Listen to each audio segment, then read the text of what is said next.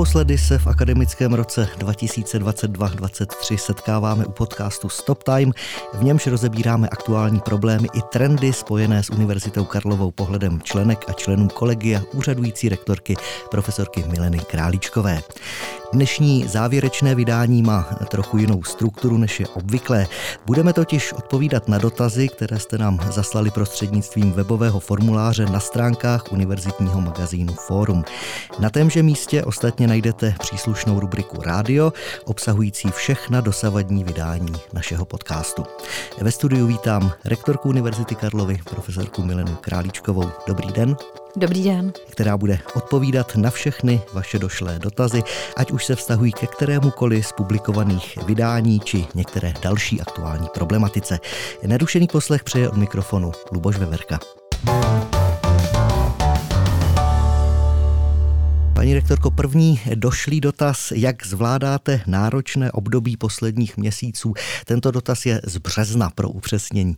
Ten vír událostí, které se dějí jak v tom, bych řekla, celospolečenském prostoru, tak i uvnitř univerzity, myslím, zvládám nejen já, ale celé vedení univerzity dobře. Pevně věřím, že se nám vlastně daří ty vize, které jsme si stanovili, s kterými jsme do vedení univerzity šli společně naplňovat. A tu celou řadu aktivit, pevně doufám, je vidět i při pohledu třeba na naše webové stránky, naše sociální sítě. Takže věřím, že to zvládáme dobře a myslím, že se držíme našich priorit a vizí. Čili nevnímáte nějaký ostrý zlom, že by bylo nutné otočit, silně upravit ten daný výchozí směr, tu cestu, kterou sledujete? Věřím v evoluci. Evolučně musíme všichni, myslím, společně směřovat k těm cílům, které jako univerzita máme, aby naše vzdělávání bylo čím dál flexibilnější, moderní nejenom obsahem, ale moderní i formou, a aby naši absolventi byli dobře připraveni na to, co je v tom reálném životě čeká. A to samozřejmě znamená, aby byli dobře připraveni nejenom pro ten první, druhý, třetí nebo pátý rok, ale aby ta výbava, kterou dostanou akademickým vzděláním na Univerzitě Karlově, jim pomohla na celý ten jejich produktivní život. A abychom jako univerzita třeba pak dál pro ty naše absolventy v jejich dalším životě hráli roli. Další dotaz se vrací k jednomu z témat Stop Timeu v tomto roce, v tomto akademickém roce. Čekají se nějaké další kauzy v souvislosti s obtěžováním a je to celouniverzitní problém? Tak to zní dotaz. Já věřím, že to naše prostředí, celouniverzitní prostředí Univerzity Karlovy je jako celek bezpečné. Ale to neznamená, že bychom zaprvé neměli preventivně o to akademické bezpečí, o to bezpečí akademického prostoru pečovat. A za druhé, to neznamená, že se bohužel nemohou vyskytnout aberace nebo výjimky, které jsou prostě možné a nemůžete je nikdy vyloučit. Takže nemohu vyloučit, že se nějaký další problém v nadcházejících týdnech, měsících či letech neobjeví. Ale jsem přesvědčená, že kroky, které postupně podnikáme, vedou k tomu, že to prostředí je krůček po krůčku bezpečnější.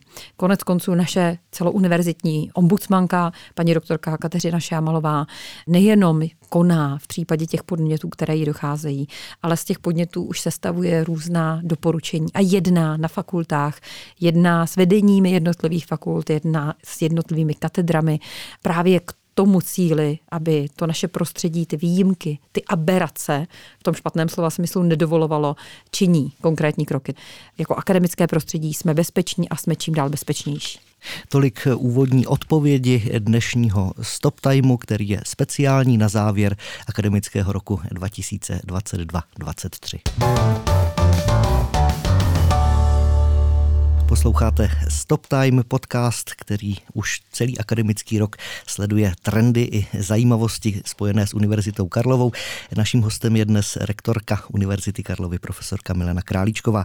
Odpovídáme na dotazy průběžně došlé, na dotazy našich posluchačů. Následující se tak volně týkají ekonomických souvislostí, to je asi přirozené. První je velmi prozaický, kde se bude příští rok škrtat.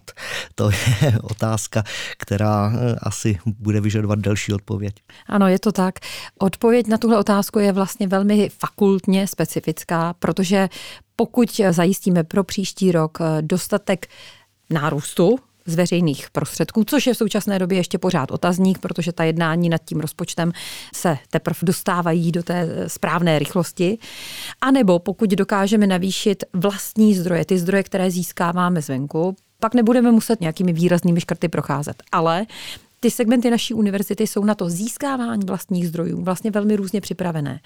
Máme samozřejmě fakulty, které i díky projektové činnosti či otvírání cizojazyčných studijních programů jsou daleko odolnější té krizi, anebo naopak jsou na naší univerzitě prostě obory, které mají menší možnost aplikovat do projektů nebo otvírat cizojazyčné programy. Takže odpověď, kde se bude škrtat, je hodně fakultně, někdy i hodně oborově specifická, ale já mám silnou víru v to, že buď se nám podaří zajistit nárůst těch zemních prostředků v dostatečné míře, anebo ty předpokládané zdroje z Národního plánu obnovy, z toho balíčku, který je pro školství obecně připravován, nám umožní zase zachovat ty naše kapacity. A pokud budeme někde škrtat jako univerzita, pak bychom opravdu měli vždycky škrtat jenom tam, kde cítíme, že ten škrt vlastně může znamenat i třeba lepší efektivitu. I takové případy mohou nastat a důležité je jak pro vedení univerzity, tak pro vedení jednotlivých fakult zamyslet se nad, nechci říct úplně efektivizací, ale asi víte, co tím myslím, nad příležitostí některé věci, které děláme, dělat možná trochu úsporněji a přitom ten výsledek získat stejný. Ono i navazující dotaz vlastně trošičku se toho týká. Jaký předpokládáte vývoj platů neakademických zaměstnanců, neakademických pracovníků univerzity? Všichni víme, že tahle dnešní doba je doba těžká.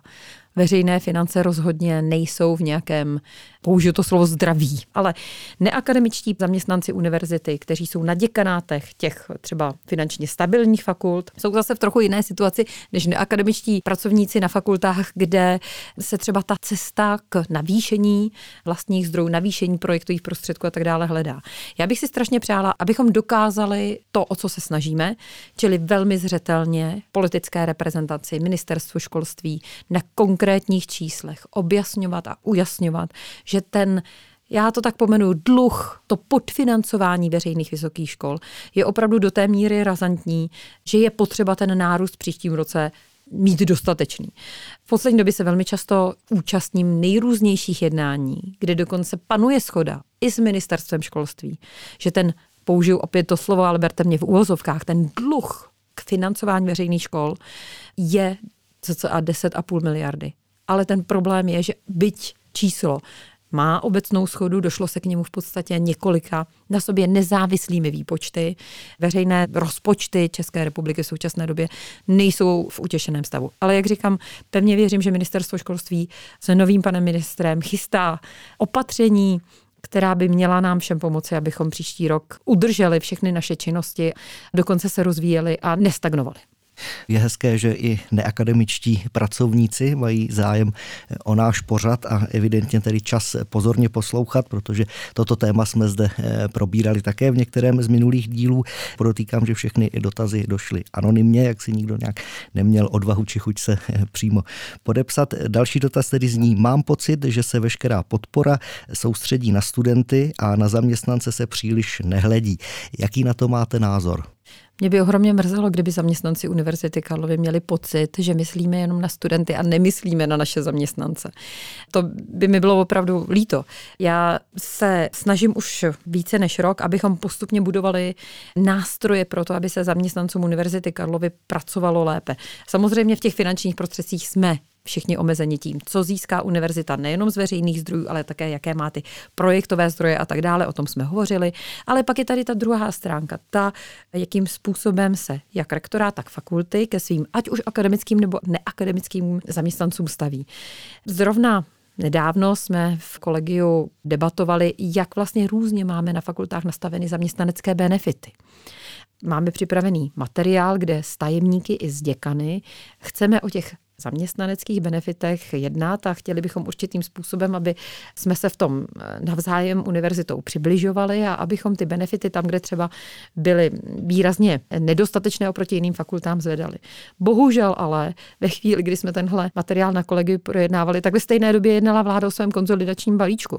A součástí toho konzolidačního balíčku jsou bohužel i změny, které se týkají například našich sociálních fondů. Takže pro mě je to teďka velmi živá věc, velmi aktuální věc. My jsme jsme právě směrem k ministerstvu školství a k členům vlády teď v těchto dnech vysíláme ten signál jak za Radu vysokých škol, tak za další orgány, který se týká těchto opatření, která by v tom konsolidačním balíčku se mohla dotknout, benefitu našich zaměstnanců, mohla by se dotknout těch sociálních fondů. Uvidíme, jak budeme úspěšní, ale každopádně budeme aktivní a budeme se snažit, aby se našim zaměstnancům tady dobře dařilo, dobře pracovalo, protože tak by to mělo být. Možná je to takový sluchový klam, neboť jsme se v těch pořadech velmi věnovali právě problematice studentů a rozvoji tedy všech podmínek pro studenty, tak možná posluchači, posluchačka měli dojem, že se nevěnujeme dostatečně této problematice zaměstnanecké. Další dotaz je už takový rafinovanější. Paní rektorka zmínila přání zachování výstavby zamýšlených rozvojových projektů. Přesto je nějaké pořadí pro případ, že by ne všechno šlo realizovat? Tak máme velké štěstí, že všechny projekty fakult, tak jak je teď vidíme, jsou z různých zdrojů a žádný z nich momentálně ohrožen není.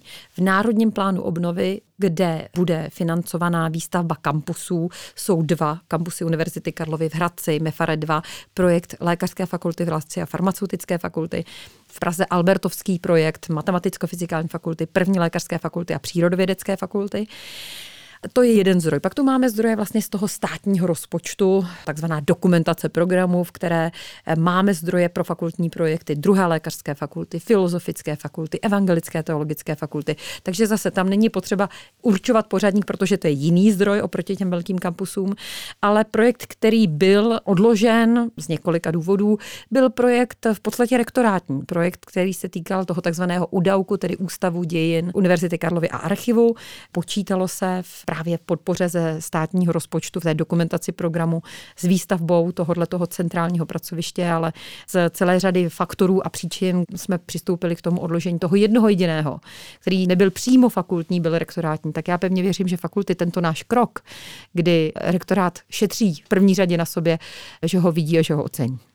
Není žádný pořadník, můžeme uklidnit tazatele či tazatelku není. Vnímáte mezinárodní ratingy univerzit jako podstatné? O čem podle vás vypovídají? Ty mezinárodní žebříčky mají svá pro a proti. Vypovídají určitě o kvalitě těch vysokých škol, ale nejenom o kvalitě vysokých škol. Když jsem se včera setkala s zástupci 3 univerzit ze Spojených arabských emirátů a oni hovořili o tom, jak budou stoupat v žebříčku, tak jsem vnímala, že jejich finanční možnosti a finanční prostředky, které na rozvoj těch 3 nejlepších univerzit Spojených arabských emirátů používají, jsou prostě úplně někde jinde, než to, kde se pohybujeme v současné době my. Takže žebříčky ano, pro mě jsou důležité. Rozhodně myslím, že v nich by Univerzita Karlova měla stoupat. To, abychom stoupali jako celá instituce, bude náročné, protože třeba v některých žebříčcích v poslední době ztrácíme z mého pohledu nedostatečnou citovaností na to, jaká jsme instituce. Ale to, kde bychom určitě měli být schopni stoupat, jsou ty jednotlivé oborové žebříčky. V některých těch žebříčcích, kde je nejenom instituce jako celek, ale jednotlivé obory. Věřím, že je tady potenciál, abychom se v těch určitých oborových oblastech zlepšovaly. Moc bych si přála, abychom samozřejmě stoupali i jako instituce, ale jak říkám, někdy soutěžíme i s tím, že některé země strategicky v současné době vrhají do vysokého školství daleko větší prostředky, než v současné době si může dovolit Česká republika nebo dělá Česká republika. Když vám soutěží něco jako Formule 1 s celým týmem a pak amatér, který přijede svým osobním vozem na závodní dráhu Formule 1. Nesmíme to vzdát a musíme bojovat. Chceme se zlepšovat, protože přeci chceme dělat kvalitní vědu, chceme tady mít mezinárodně konkurenceschopné studijní programy a jako univerzita chceme mít dopad do té společnosti a pokud to bude vést k tomu, že porosteme v žebříčcích, budu velmi ráda. Myslím, že to byla jasná odpověď. Další dotaz. Není mi úplně jasná role univerzitní ombudsmanky, jaké má ve skutečnosti pravomoci. Není upřesněno, kdo se ptá, zda student, zaměstnanec a tak dále, takže možná nějak po všechně odpovíme. Tak pro univerzitní ombudsmany obecně v České republice neexistuje nějaká část zákona, která by upravovala jejich pravomoci nebo jejich postavení, takže Univerzita Karlova upravila si to postavení univerzitní ombudsmanky vlastním opatřením rektorky. Paní doktorku Kateřinu Šámalovou vlastně univerzita má jako univerzitní ombudsmanku od 1. ledna. Ty její pravomoci tím pádem nejsou třeba pracovně právní. Jsou na jedné straně takové, aby se mohla věnovat prošetřování těch jednotlivých podnětů, které k ní spějí, aby mohla podněty prošetřit, dát k nim nějaký závěr, ale ten její závěr se může promítnout v něčem, co udělá děkan nebo děkanka, pokud by se to týkalo rektorátu, tak rektorka nebo kvestor, ale v jejich rukách není třeba rozhodnutí v pracovně právní rovině. Ta druhá a z mého pohledu ještě důležitější role ombudsmanky je, aby na základě toho, jak ona poznává tu univerzitu, na základě těch podnětů, které k ní chodí, někdy třeba úplně anonymně, pomáhala nastavit to prostředí tak, aby bylo bezpečnější, aby dokázala pracovat s těmi podmínkami, které na univerzitě máme a třeba se některým rizikovým jevům naučili lépe předcházet. Toto jsou její hlavní role, prošetřovat ty podněty a dávat k nim nějaké závěry a nastavovat podmínky, opatření a preventivní kroky, aby to prostředí bylo bezpečnější. Poslední otázka tohoto bloku, zvolna se blížíme tedy k závěru, ale tato otázka je velmi lapidární, více centra nebo více fakult? Pokud chceme být zdravá univerzita, tak tohle musíme umět vyvážit. A to, jestli je někde více fakult nebo více centra, záleží na tom, v které oblasti se pohybujeme. Pokud se budeme bavit o tom, kde můžeme ušetřit, pokud někde jednáme společně a nevymýšlíme 17krát kolo, řeknu typicky například naše propagace obecně našich studijních programů, propagace nejenom v Čechách, na Slovensku, v zahraničí, tak na tom můžeme velmi dobře ušetřit, pokud se propagujeme jako Univerzita Karlova a pak ten brand těch našich fakult. Takže tam, kde to naše společné konání znamená být efektivnější, tak tam by měla být ta koordinace a mělo být to efektivní spojení.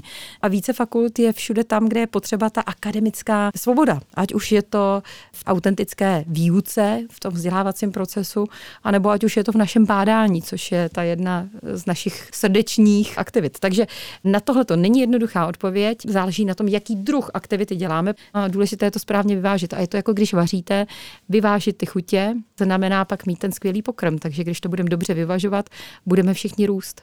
Doufujeme, že to pak nebude 100krát dobrý dort. V dnešním Stop Timeu je hostem rektorka Univerzity Karlovy profesorka Milena Králíčková a odpovídáme na dotazy našich posluchačů, které došly v průběhu akademického roku. Za malou chvíli ještě krátce pokračujeme.